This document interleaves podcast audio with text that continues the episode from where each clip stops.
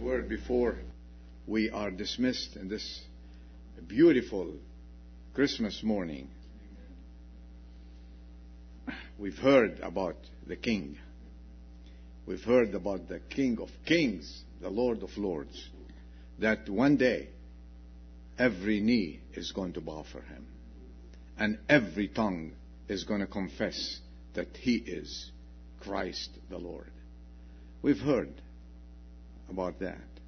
And today, as the world celebrates His coming into this world, so few understand the true meaning of His coming. And as Christians, it behooves us, as true Christians, to appreciate His coming to our lives, to our homes. He's changed our lives. You know, when Jesus entered my life, He changed completely my focus, my goals, my work ethics. And He gave me a higher work ethics than what I used to have. And today, amongst the hustle and bustle, amongst what people are doing, what big store managers and CEOs, they are not looking at the coming of Jesus Christ into his, this world and what he's done for them and for us. They're looking and they're hearing their, you know, the money, how it is ringing. How many percentages were above last year? Uh, are we uh, meeting our goals? Are we meeting our uh, budgets? I wish I can tell them all, stop thinking of that. Meeting your budget is not going to take you to heaven. Meeting your budget is not going to prepare for you a place where you will spend eternity with Jesus Christ. Though it's good to be good business men and women, but this is not why Jesus came into this world. And today, there is a voice crying. He says, Where is he? Did we lose our Jesus? He is lost in this world. And uh, Magi's, if you will please, those wise men of old, when they came and reached the land of Canaan, their first question was, Where is he? Where is he? And the voice, you think, you think they, they were the only ones to ask where is he? All over the years and the centuries, people are still asking, where is he?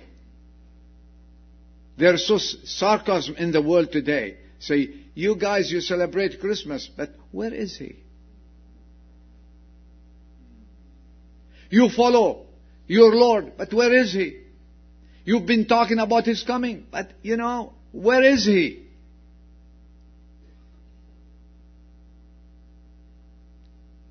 I'd like to leave you with this word. If Jesus is not in your heart, you are still searching for him. Is he in your heart?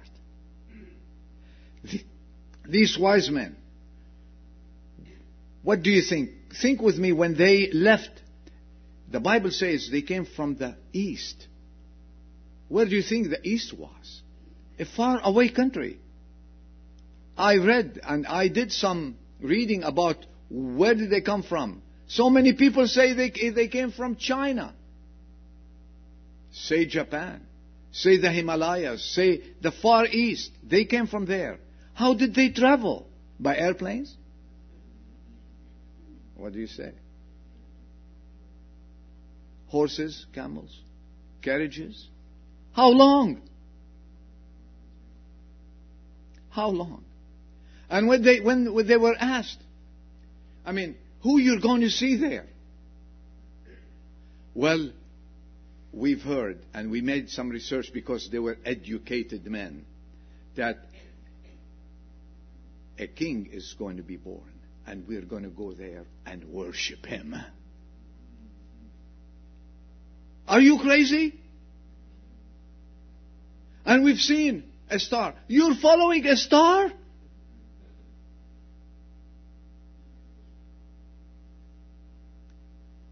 They're following the faith in their God, not a star.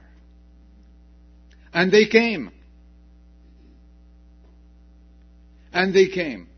You know, people nowadays, I was uh, Carnot. You remember Carnot? Carnot sent me a, a, a page and a half of the major churches that have closed their doors and they are circulating this and talking about it in Europe. You know, Europe is mostly Catholics.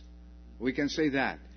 The Catholic Church today are having their churches are open and they're celebrating masses all day long.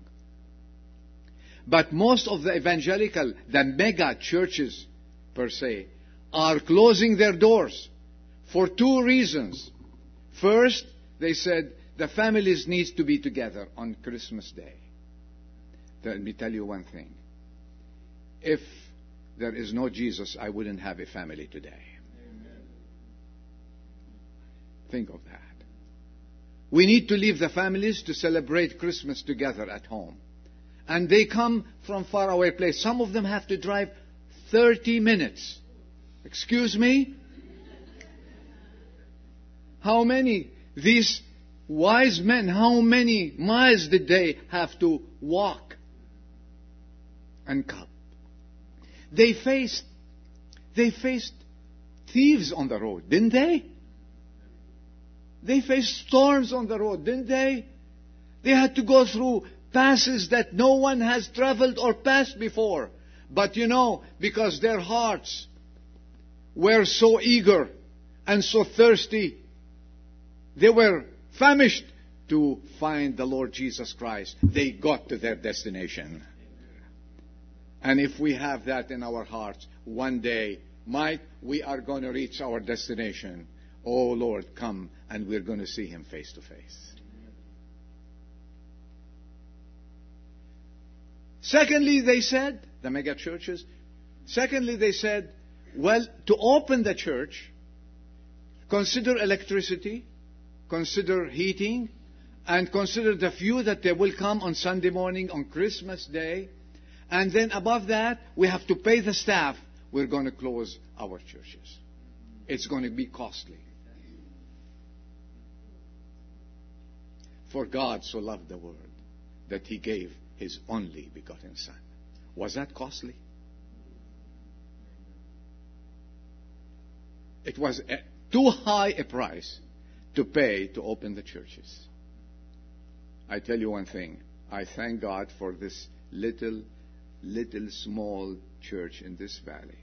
We will be open every Sunday and every Christmas Sunday until the Lord comes to take us to be with Him regardless of the expenses.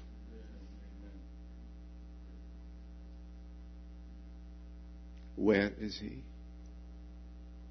Somehow, churches, Christianity, the evangelical world lost focus. And we need to refocus. When these wise men came, you know what? They started a big problem for the whole kingdom. King Herod called the priest and told them, Come, the priest, the chief priest, those people who were close to him said, These people came to this land and they're asking about a king. They said, Yeah, about 700 years ago. 700 years ago, it has been prophesied the king is going to be born. And this is it. They quoted Micah. And I want, I want, if you want to go to Micah with me, because uh, in the New Testament they left two sentences that I want to tell you about them. Micah chapter 5, it's just after Jonah, if you know where Jonah is, and before Habakkuk, okay? Micah chapter 5. But as for you, Bethlehem, verse 2, Ephrathah, too little to be among the clans of Judah from you one will go forth for me to be ruler in Israel. And here's the two sentences. His going forth are from long ago. Who are we worshiping? Someone who is eternal from the days of eternity. Let them mock. Let them talk with sarcasm about our Jesus. Let them disrespect him. They can do whatever they want. They can say, Where is he? But his goings are from long ago, from the days of eternity. This is our Christ. He paid a high price, his life. Is it too much to open our church on Christmas Day to come and worship him? And these men didn't care. They came. They met with Herod. They traveled, but they came. And thank, thank you, each and every one of you. Thank God you came this morning to church. And after they came, they inquired. They were seekers, you know that? Where was he born? And what does the Bible say? Those who seek me will find me. Are you a seeker this morning? Are you seeking the Lord Jesus Christ this morning? Have you been seeking Him elsewhere? In the bushes outside the world? You won't find Him in the bushes. You will find Him where the children of God meet. Because the Bible says, where two or three are gathered together, what? There I shall be in their midst. There will you find Him. In church. Before you find Him anywhere else. And thirdly, did they find him when they seeked him? They went and found him. And let me ask you a question. When they found him, what did they do? They worshipped him. We sang, Oh, come, let us adore him. This is the time. We worship him every Sunday, but today is a special day. It's a Christmas day. We take the opportunity and come and worship him more and more and remember why he came and why he went to that cross of Calvary. It's because of our sins. If you're still seeking today, some of our guests this morning, if you are still seeking, let me tell you this. God has found you. You're not going to say, I found Jesus. Jesus is not lost. Do you understand the word here? He is going to find you because you are the one who's lost. They found a place where he was born, but he found them before they started the journey. Remember that. And he hooked them with his love and humility and obedience to the Father. And, you know, after they left Jerusalem, Bethlehem, their life was never the same again. They didn't go back to to the king, Herod. Not at all. They left and they say they followed a different route and went back home. The journey didn't mean anything. The long trip didn't mean anything. The thieves of the road didn't mean anything. It doesn't matter how long is the journey, they have Jesus in their heart. Where is He? And they found the place, and He found them. I pray with all my heart that when we leave this place, each one will say, Jesus found me and changed my life. That's the spirit of Christmas. And may God bless you. And I wish you a very Merry Christmas this morning. Our Father, we thank you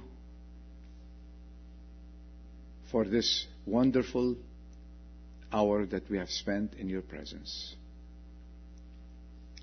Truly, we are more than blessed to have Jesus Christ in our hearts we can only say with the hymn writers, Hallelujah, what a Savior. And this Savior, which the world today is celebrating, His birth. But we are, with all the born again believers in the world, we are more blessed and fortunate than ever. He is born in our hearts. And that's the difference. And we thank you for your mercy and kindness and grace toward us all. Now may we ask you to dismiss us as we go back home to continue our celebrations, we pray that you be with every family. Your blessings be upon us. And until we meet again in this place, we pray that you'll be with each and every one. In Jesus' name we ask and pray. Amen. Amen.